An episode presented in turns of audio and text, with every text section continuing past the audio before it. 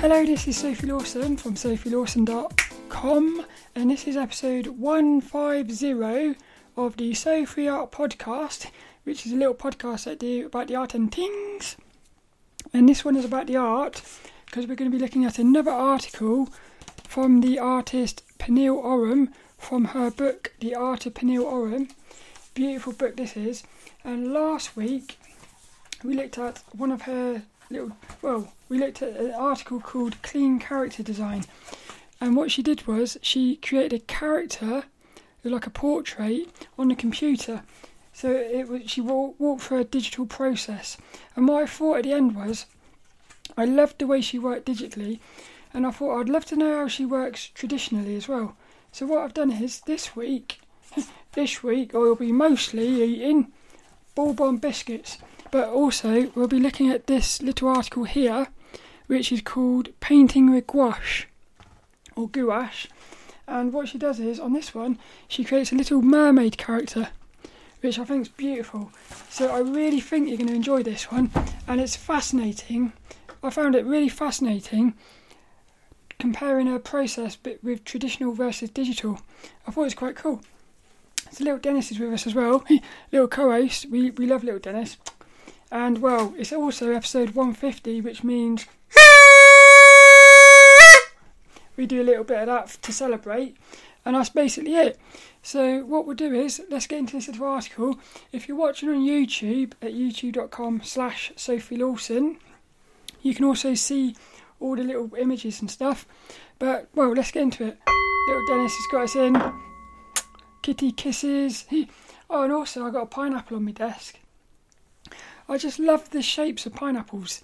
I think they look quite cool. They look like grenades though, don't they? Pineapples look like grenades. I can imagine throwing this into into into a battlefield. imagine that. Imagine that's quite fun. Let's get into this one now. We're going to look at the article Painting with Gouache. So let's get into this one then. So this one here we're looking at the article called Painting with Gouache. I don't know whether you say gouache or gouache. When I went when I went to an art class in 2014, I think it was, the art teacher called it gouache and I, I like that. And then when I went to a life drawing class, in I think it was 2015, they called it gouache. But the thing was, I'd already got used to say calling it gouache, and I also think gouache sounds a lot more sexy. so I call it gouache, but it might be gouache. But what it is is it's what I was told was it's a mixture between watercolor and acrylic. So you can make it thick but you can also make it transparent, which is quite cool. So in this article, she's created a little mermaid character who's absolutely beautiful. And if you compare it with her tradition, with her digital characters, well, the thing that I love is doesn't matter. What I've realised is doesn't matter whether she's working traditionally or digital. She still creates like the same feeling of artwork. So we'll get into that in a minute. But this article is a lot smaller than the last one. Last week it was 15 steps. This one it's 12 steps with again two little sort of tips. And she's done the same thing again where each part of the process, each 12 steps of the process gets a little image to go with it, which is quite cool. So I thought what I'll do on this one is I would start by reading the little intro to the article so we know what we're getting into on this one. So, this is what she says. The article is called Painting with Gouache, and, and she says, I love the physical pace of paint, the time you have to spend on it, and how you need to plan the process. This tutorial illustrates how I develop a gouache painting from initial sketch to the clean, full colour final piece. The techniques shown here form the basis of my digital design work and should and should give you an insight into how I craft every design. How cool is that? So even when she's working traditionally, she's still sort of thinking about the digital, which is quite cool. So I thought what I'd do is I I quickly do my little my main takeaways, and then what I'll do is I'll go through the process, and at the end I'm gonna I'm gonna compare her traditional with her digital just so we get a sort of feeling of just basically, I, I really, I'm, I'm trying to work out the comparisons between the two things. So the main takeaways I got is this is well the way she works is this is like using layers and clipping masks. I've put beautiful colours, planning, big simple to detail, risk taking versus slash time investment, super sexy, and little details are powerful. So that's what I've got in that's what I've put in the thing. And let's get into these little processes then. So the first the first step is called drawing.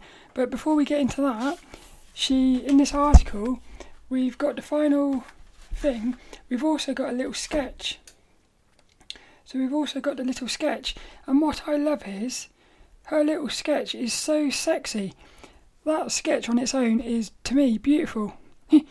so not only what I've what again what I've realised is the foundation that she works with, she's she's making sure that the foundation is solid. She even mentioned that last week in the article. She said about how the first she said something about spending a lot of time doing the thing that might be tedious at the start, but it will pay dividends in the end. The same thing's happened here. Before she's even started painting, you can tell that she's really sort of thought that little drawing through. So the first bit is it's the drawing. The first stage is the drawing, and in my little notes, what I've put is I've put red pencil with a question mark, and what else have I put? Very big, clean, very clean, big shapes.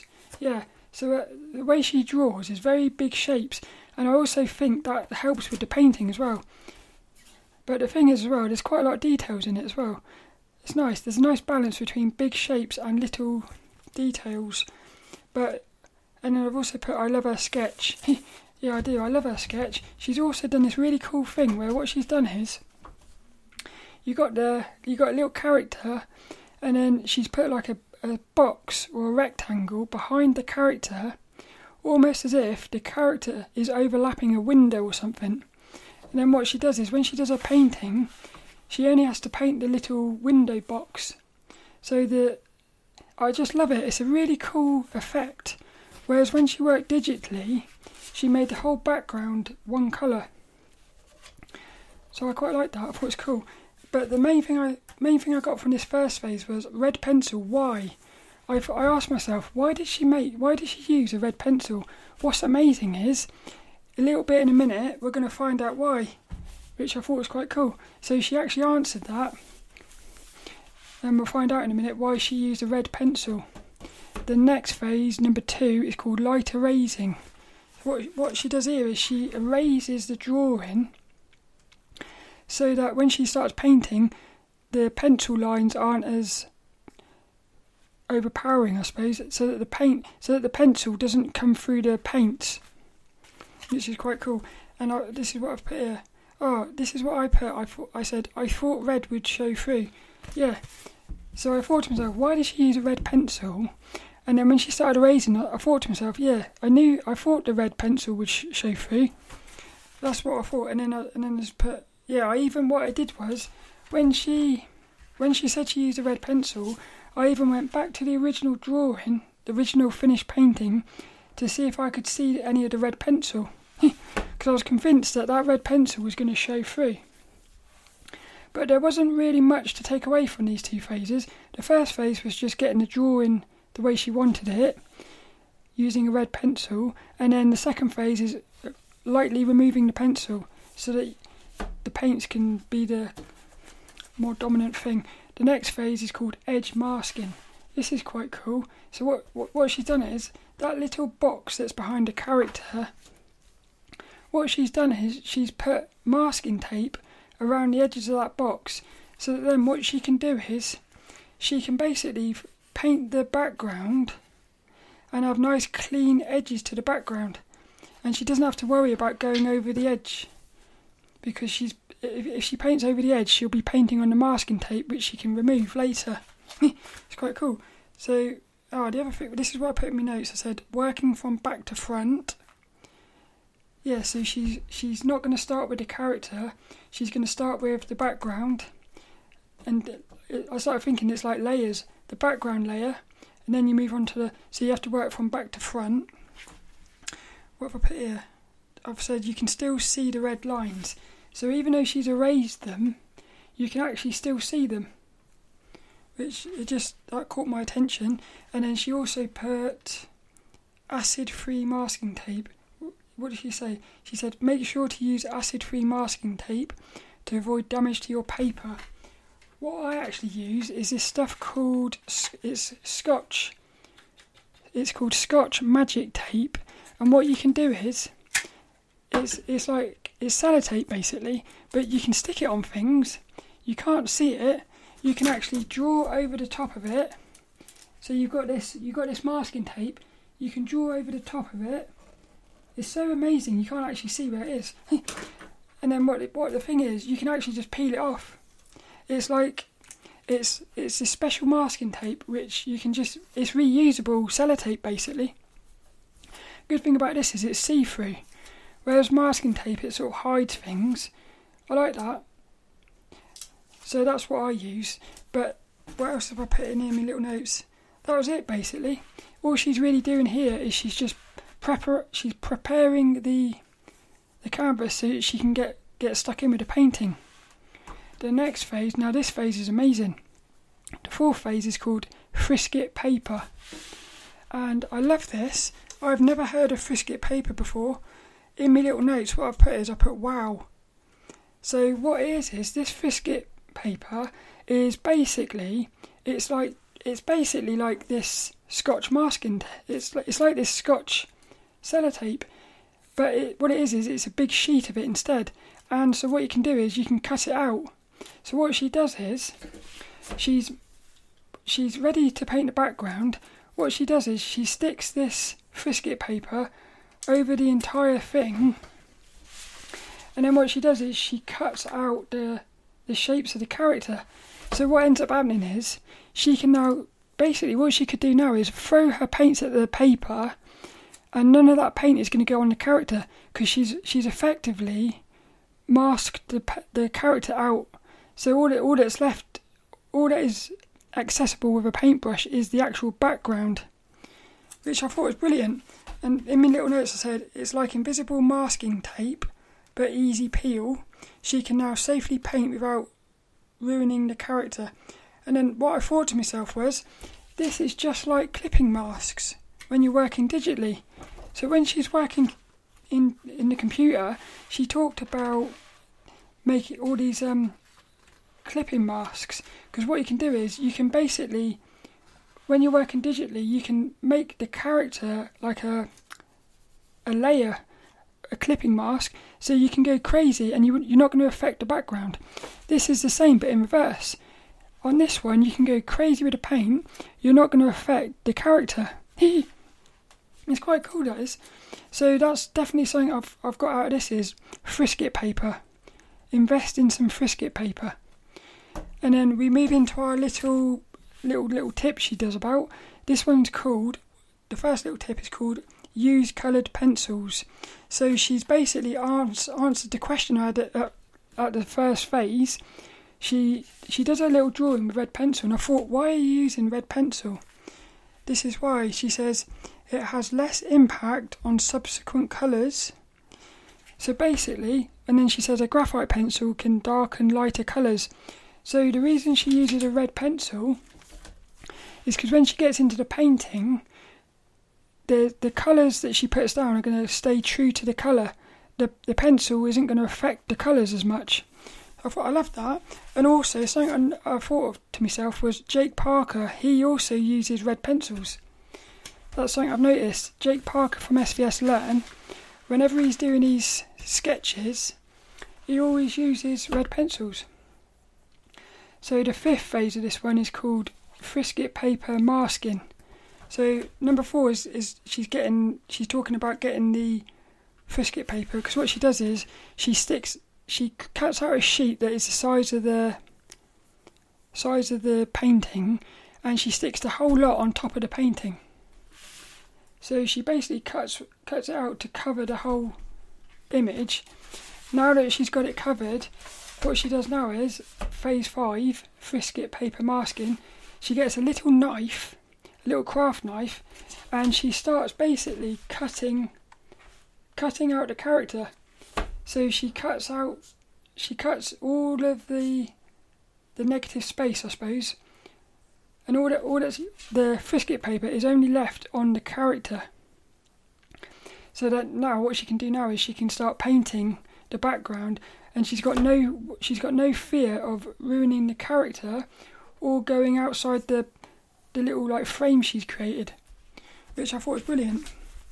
In my little notes, I said, I wondered how to size it to character. Yeah, what I love about this this article more than the last one was, a lot of these phases I had a question, and then a couple of phases later she would answer it. so when she stuck the whole sheet down, I thought to myself, how is she gonna how is she gonna sort of cut cut that out? And then she answers it here with a little craft knife, which I thought was quite nice. And what else have we put? Yeah, I just put I love this. I just think this is a really cool thing. Because what I would have done, I think, is I would have tried to have painted the background around the character, and that's just gonna not that's gonna get a bit messy, I think.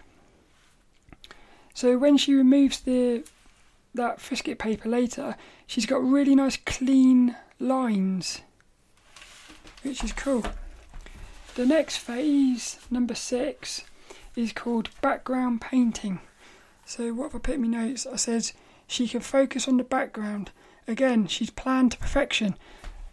In the article last week, when she was working tradition, working digitally, the whole time I realised that every phase of her process is planned. Same thing's happening here. She can get stuck into that background and focus on it. She doesn't have to be worrying about going over ruining the character. In other words, what she's doing is she's she's making it so that every phase of this painting she's not overwhelmed basically. At this phase she's focusing on the background. The ne- later on she can focus on the character instead of trying to do the whole thing at once, she's breaking down the painting process into like layers. It's just like working digitally, which I think is really cool. The next, what I ah, she also says about using a minimal amount of water to create an opaque look, an opaque look, so that the background looks very solid. The next bit phase seven is called background details. So what she does here is she starts putting in little tiny details, and I love this. So she starts to, for the detailed bit, she starts using pencils and also watercolors. So what you've got, what she does is she starts, she starts like drawing little details on the, on like because the background has got a load of like leaves like pink pink leaves. She starts drawing like the the veins of the leaves with the coloured pencil, and she also puts these little white dots with the with the paintbrush. So she's combining she's combining watercolour and, and pencils. Again, she's using pencils because it gives her more control for the details. So again, it's like she's she's able to take risks without too much risk because if she tried to do those lines with paint, there's a chance she could ruin it. And this is the thing; it's very unforgiving when working traditionally. And then when she's done that, oh, there was something else she said as well. I like this bit. She, what she said was, she said, "If I wish to add more, I leave it to the end when I can see the whole image."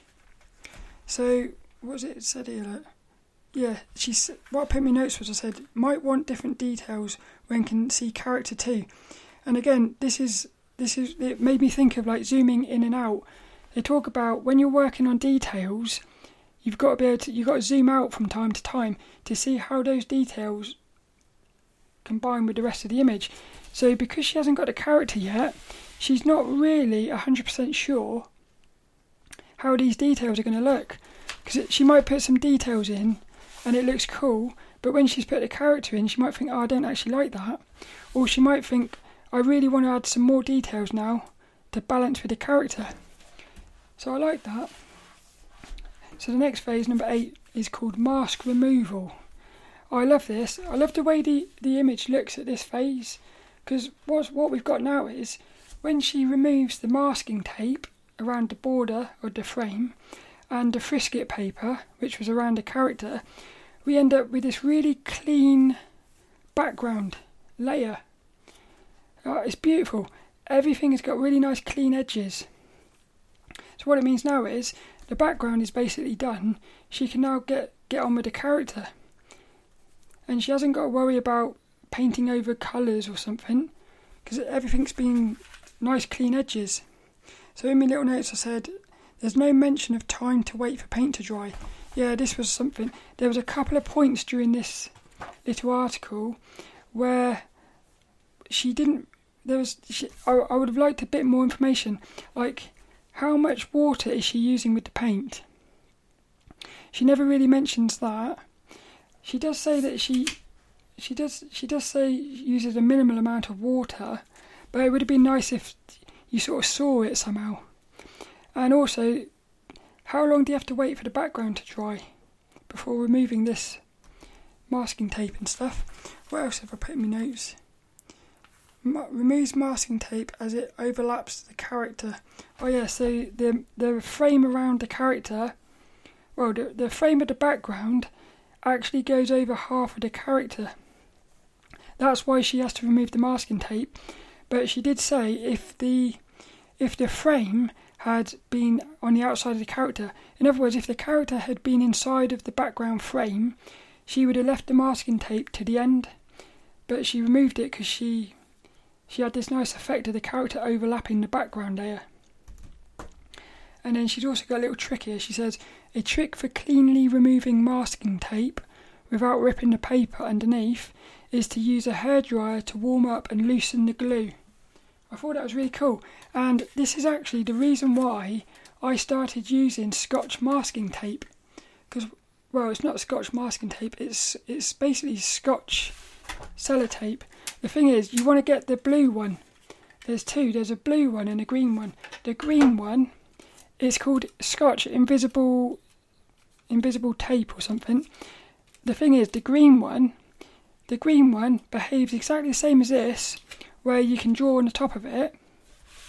The problem is, it's like that's like sellotape. So when you try to remove it, it will actually stick to the paper and rip it. So you want to get the blue one, which is called Scotch Removable Invisible Tape, basically. But what happened for me was when I was doing my realistic drawings, I started out using masking tape because what I would do is I would put, I would stick my paper to the drawing board so that I, I could rotate the drawing board without the things moving about. But what happened was whenever I removed the masking tape at the end, I'd always end up ripping my paper. so what I thought to myself was I thought I can't keep doing this. I can't use sellotape and then this is when I found out about this invisible thing, this Scotch Scotch tape. So what I like about that is there's always a way, and the thing is you you do sort of have to make mistakes. So my mistake was using masking tape, but it was in that that I came up with a solution. So I, I kind of like that. So this is another thing. You can you can look at all these people's all these artists' processes and get get like tips and stuff but the thing is, nothing really beats you actually doing it yourself. yeah, because it's it's when you're doing it yourself that you start realizing, and you're you're sort of come up with ideas yourself, and also everyone's different, so things that you're you're learning here that might not they might not work for you. Where else have we put in my notes? I said, yeah, hairdryer to remove thing, and I thought to myself why doesn't she just use frisket paper for the edges? Yeah, I thought to myself, why does she use masking tape when there's a risk of ripping the paper, especially when that masking tape is going over the actual drawing? Why do that? Why didn't she just cut out strips of frisket paper and put that on the edge? So this is this is one of those moments when I would like to ask her a question. but she didn't she didn't answer that in the in the article. And then what does it say? yeah, that's it basically for that one. So now we're on to stage number nine, where she can start painting the character. So things get really exciting now. So in my little notes, I've put blocking in colours, big to details. So very much like a digital process, she starts out on a digital process. She starts out by blocking in the colours as big shapes, and then she moves through it and slowly builds up the details. She's doing the same thing here. Starts out with big, the big shapes, and then she's she add, builds in the details later. So I thought to myself, she's doing exactly the same sort of thing as the as a as a digital, and I also like the fact that she's always working big, big shapes. I like that. And then here she leaves the hair to the last. Why did she say that? She said, "I begin to paint the character." Well, she didn't. She didn't mention that, but she does mention it in the article in a minute, I think. Because again, I, I this was something I observed. I observed that she left the hair to the end, whereas in the in that digital one, she did mention in that digital phase that she does the hair first. Where was it? She said, "Yeah, the next step is masking out the character, blocking in the colours." Uh, so in the digital, she says, I create a new layer for each colour and normally start with the hair since it's the most detailed element. When she's working traditionally, she has to leave the hair to the end because it's a lot more unforgiving. So that was something I noticed about that. What else have we got? Oh, I've put beautiful colours. So she's using lilacs, pinks, and blues. Beautiful. And the the little mermaid has got like um, dark skin. It just looks really nice together. That brown and blue is very beautiful. And also the the character really pops off the background, which I think is cool. And what I like is, even at this phase, you can sort of see the sexiness coming through. So now we get into phase number 10, which is called adding line work. So what, what's this one here? Oh, this is where she starts. Again, she's she's starting to add in the details now. So in my little notes, I've said less water. Yeah. So when she's working with the details, she uses even even less water, so that she said she said that the paint becomes like ink, which I thought was cool. So because she's because she's confident with inking, what she's done is she's she's done her best to turn that paint into ink. So again, this is another way of her sort of using paint, but basically, it's it's like she's taking risks and being adventurous, but she's playing it safe to minimise wasting time, I suppose, and and to minimise the potential for mistakes. I really like that. Less water so the paint becomes like ink, and so she's got more control for the lines. Because what she's doing now is she's she's doing the out she's doing the she's started doing the eyes, like the facial features. You've also got a little bra, which I love that bra. She, this little mermaid character's got like a shell. Her bra is like a little seashell. It's really cool, it is. And she's also doing like the outside edges. So again, even when she's working traditionally with paints, she's still doing that effect of having the lines be the same colour as the the colour of the shape. So in other words, for skin, because she's got brown skin, the the lines of the the arms, for instance, are dark brown, which is cool. And then lines for the little tail, which is blue, would be dark blue. I love that. So she still maintained her style, even in the in the in the paints, which is quite cool. She does mention about practice and patience, and then what I thought to myself was, why doesn't she just use pencils? Yeah, why why not just use pencils to do all the details? Again, it's another question I'd like to ask. And she said, she says here, it takes practice, patience, and a steady hand. So don't get discouraged if it doesn't work the first time. But then I, that's when I thought, well, why not just use pencils? Because the thing with pencils is you've got way more control with pencils. So that was just that's again something else I thought about. So now she moves. Phase eleven is well. This is the bit. She she now she, this is the phase with the hair, the hair and the fin. So it's the hair and the little fin, the mermaid's fin. So what have we got on this one? Phase number eleven. More details. So she says, more details say equals save to the end. What does it say? I leave these elements until last because they require more consideration and detail. I use a small brush to add the finer details. So little tips there. So she's blocking in the colour for the mermaid's hair and fin. So even now she's still blocking in colours. Where else I put? Oh, hair's on top. Yeah, so she, she saved the hair to the end because the hair is on the top. Also needs to see how they relate to other parts. It's quite cool. And then, well, we're into the. No, we're not. We're into a little tip here. So a little tip is called lashes. Her next little tip is lashes. And what she says is, oh, this is quite interesting, this is. So the lashes, the eyelashes, she says, do them as soon as possible.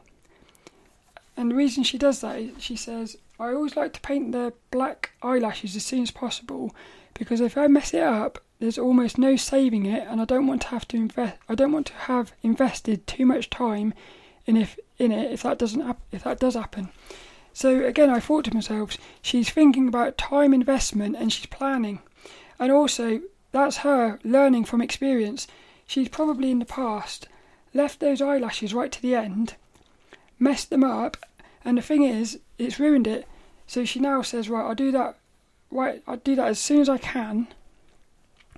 And then if she does mess up, and the thing is because she's not leaving it to the end, she's not going to be as scared. If she had to do that right at the very end, she'd probably be so. There's more chance of her being tense and scared of messing it up that she would mess it up. it's quite funny.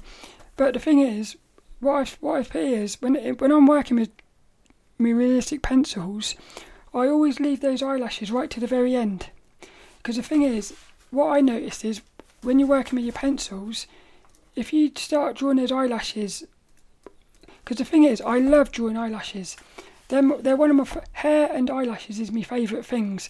Because with the hair, you can really go crazy with it. And I always leave that to the end because it's always the top layer. The hair is always overlapping the face, normally. So I always leave the hair to the end. So the most fun bit comes at the end. But eyelashes, whenever I do my eyes, so the, I was told by Lee Hammond to always do the facial features first. If you're doing a realistic drawing, do the eyes, the nose, and the mouth first. But she she said to start with the eyes. The reason is, again, very much like what Pernille has said here. If you mess up those eyes on a realistic pencil drawing, it's basically the whole thing is going to be messed up. So Lee Hammond always said, if you do the eyes and they look amazing, you you might as well just you can carry on then because the whole thing is gonna have more chance of being amazing. In other words, those eyes are like eighty percent of the drawing really. So she said to do those at the start, but the thing is, I never do the eyelashes at the start. So when I do my realistic drawings, I always do the eyes. I get the eyes done. I then do the face. I do every, everything else. I even do the hair, and the eyelashes are left right to the very end which is quite scary because when you do that, you really see how important those eyelashes are. Because a drawing, you can't really tell if the drawing, if the eyes look right until the eyelashes are there. But the thing is, what I what I found was, you leave those eyelashes to the end, you can really make them pop. And the thing is, you can't sort of do the eyelashes and then later on come back and and do them again. Because I like to really go for it with my eyelashes you have to be very sort of confident with those lines. So you get you get really confident lines, and they look like eyelashes. The thing is, it's very hard to once you've done that, it's very hard to do another line that follows the same line. So what happens then is you end up with it looking a bit weird. so I always I always leave the eyelashes right to the very end. But well, with the painting, I've never I've never done a painting with with realistic eyelashes and stuff. So I'd have to experiment around with that. But is that it for this one? The lashes, lashes. Yeah, I've just put lashes are fun. For for me, eyelashes are the best. Eyelashes are the best because you can really go for it. Just like you can really. Something I always do is I over exaggerate the eyelashes as well. Because I just think eyelashes are sexy. But we're into the final thing now. So the, the stage number six, the final one, it says the final check. And she says, now that the design is almost finished, I can see if I want to add any more details to make it pop. So what I thought straight away was, again, she's asking, what do I need to add to make it pop? This is exactly what she asked at the end of her digital process as well. She said, what, where was it? Background heat. She this is what she asked. She said, "I add contrast to make it pop." I paint. She said somewhere, "What do I need?" Yeah, look. At this point, I play with details and I consider what needs to be added to make the drawing pop and give volume. So that's what she does on the digital. She's doing the same thing with the traditional as well.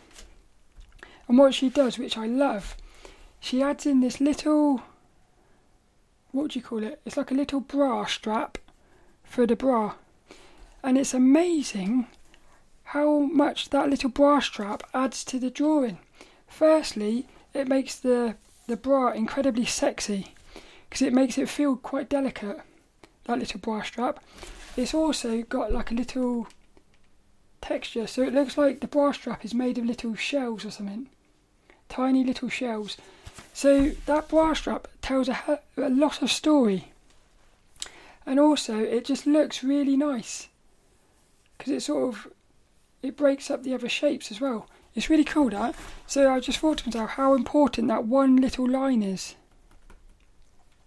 What she's also done is she's put little highlights on the lips to make them a little more glossy, little highlights around the skin to make it look a bit oily, watery, and she's also put these little shells, little shell details on the the mermaid's tail, which is, is brilliant. It's, it's only little things. It's amazing how much it adds up though. And then details. So details. She's she puts the hair. What's it? The hair. So she starts putting lines in the hair. So little hair strands. She puts scales on the tail. I like that scales on the tails little bit of rhyming thing, and then also a little bead on on the on a little bra, and I put this is a sexy addition. Little tings equals pop, and that's basically it for that one. She she's created this beautiful character, really beautiful. I love it. What did I put at the end here? There's so I what I what I put in my little notes was I said I think she puts it into a computer and cleans up the edges. Still slightly see the red pencil. So the thing is, on the on the drawing before the final phase, you can still see the red pencil around the edge of the fin. But in the final drawing, you can't see that. All you see is like a white line where it would be the pencil. So I thought to myself, but the thing is, you can see little bits of pencil around the edges of the background frame. So I thought to myself, I think she's scanned this into the computer and sort of tidied up the edges. But I'm not so sure because if you go back to the first page of this article, she's actually got the finished painting on a desk and you can't see any of those white edges. So again, this is an, another question I have is how there's no mention of how she removed or or covered up the remaining red pencil lines because you can definitely see them in the penultimate phase. So she didn't she didn't mention that. I don't know whether she didn't want to say that she put it in the computer or something. So what is it here? No, mean, yeah. So and then I thought to myself, is that little finished painting that she's got on her desk next to her palette of paints, is that actually a print? And she's sort of pretending it's the traditional one. I'm not sure. But whatever she's done here, it is beautiful. And I've I've seen a lot of artists who create their work traditionally and then scan it into the computer to tidy it up. That's quite cool. Also, what I just noticed was you can see little Pernille sitting on her art desk in in one of these little articles in the article before. It's quite cool. But what I love about Pernille is how she she's mixed traditional with digital in this art in this art book.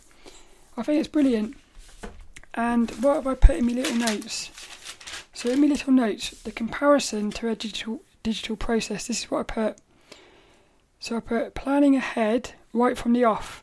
So in both the traditional and in her digital, she is she's both times she's planned ahead. So she really knows what she's she's doing really, and she's minimising risk taking, but still being able to take risks. I've also put big sexy shapes and lines. Yeah, so it doesn't matter whether she's working traditionally or digitally, she's still got the same feeling in her artwork. So I've put she's got the same style, yet it feels traditional. So what I love is if you look at some of her digital drawing, digital paintings, if you look at one, of, if you saw one of her digital drawings and then looked at a traditional one, it's got the same style, but you can feel that it's traditional, which I think that's brilliant. I really like that. So it's like she hasn't lost any of her style, no matter what she's using, which I thought I thought was quite cool. What else have I put? So digital is is more forgiving, but she's worked out ways to minimise risks slash time investment when working traditionally. Like for instance, in this one, she's used Frisket paper for like acting as like layers, she she's does the lashes first. So again, anything that she knows is going to be a bit potential messing up, she does it first. And less water, so she doesn't use as much water, so that she's got more control over the paint, so that it feels a bit more like working digitally. I've I put both fun, playful processes. Yeah, both of these processes are very fun.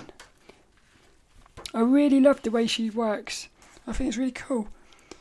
I've put no mention of writing slash story in either of these processes. So even if she's working traditionally or digitally, she's never mentioned writing, which is quite weird. And the thing is, her characters have got a lot of story.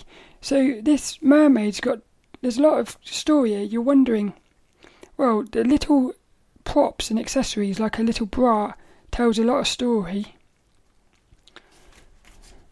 and it was the same with that digital one as well, little earrings and stuff.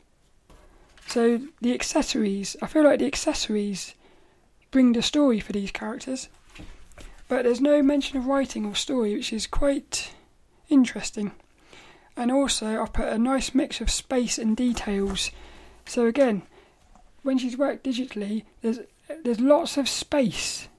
So like you got the outfit, it's, it's very sort of well, the what are they called? The wrinkles and stuff of the fabric. There's only one, two, three, four, five lines of wrinkles for the whole top on the digital process. So what it does is it, it means that the top has got a lot of space with a little bit of detail. And it's the same here as well. Like on the leaves, lots of space, little details. On the tail, lots of space for the blue, little bit of detail with the with the scales. This also goes into something that Jake Parker said at SVS Learn. He said about he said when you're doing textures because there was this one exercise where you had these cubes and you had to you had to make these cubes look like they had a texture. So what you did was you drew this cube, you drew like a cube, and you wanted to make it look like it was fluffy. So what you did was you, you made the you made the edges of it all fluffy, and then he said you don't have to make the whole thing fluffy all you've got to do is hint at it being fluffy, and the viewer will fill in the rest. So this is what she's done here. Little bits of detail. We now, when we look at that tail, we now know that it's like a, it's got scales on it, even though a lot of it hasn't got texture on it. So that's quite cool. And she does that on a digital as well. Little bits of detail to to hint at what the texture is. It's quite cool. I, f- I think that's basically it. So my ultimate takeaway is I absolutely love Pernille's characters. I love her process as well, though. Probably one of the best processes so far of all the artists that I've looked at. Really like it, I do. little Dennis has said it's game over, sunshine. That one's finished. Another little one's finished. I really hope you enjoyed that. I thought it was really cool. I love doing these little articles because it's amazing how much you learn f- by studying artists' processes, really. And uh, what I think is, if you keep studying these processes, you, you can pull little bits from each artist and you create your own process. It's quite cool. But it's also amazing how different everybody works. So it's not just the artwork that looks different, it's the way they work as well. It's quite fascinating, I think. But I really hope you enjoyed that. You can find show notes and everything at sophielawson.com and you can also find the video and everything. I'll put links in the description as well at, sof- at youtube.com slash Sophie Lawson. and basically that is it really for this one. So all that's left is well also there's there's a link in the description for last week's article as well. So we can compare the, the two sort of things. All that's left is this week's inspirational quote and it actually goes to Pernille Ørum, the artist from this article. Uh, I love this one. So it's a very simple one, but I love it. it. Sums up quite a lot of things really. What she said is, this is a little inspirational quote. I love the physical paste of paint. There's so many things I love about that. I love the fact that she's done a little bit of alliteration, PPP. but what I love is, it really sums up why I love traditional more than digital. Well, this is a thing. It's not that you love it more than it. There's things that there's things about the traditional that I love, and then there's things about the digital I love. The digital, it's very easy. It's very easy to sort of really go for it because you know you can always hit the undo button. Traditional is a lot more unforgiving, but it's got this tactile feeling about it. And I'm some I, I'm somebody who loves feeling things. yeah, I, I love I love feeling things. So when you're working traditionally, you're feeling everything, and I feel like that actually changes the way you, you work really. And I also love the word, the fact that she used the word paste. I don't know. She didn't just say I love the physical thing. she didn't just say I love the physicalness of paint. She says I love the physical paste of paint, which sort of like to me that like paints a picture, like paste yeah, it sounds as if you can sort of play with it, which I think is cool. So that's this week's little inspirational quote. It goes to Pernille Ørum, and it is I love the physical paste of paint.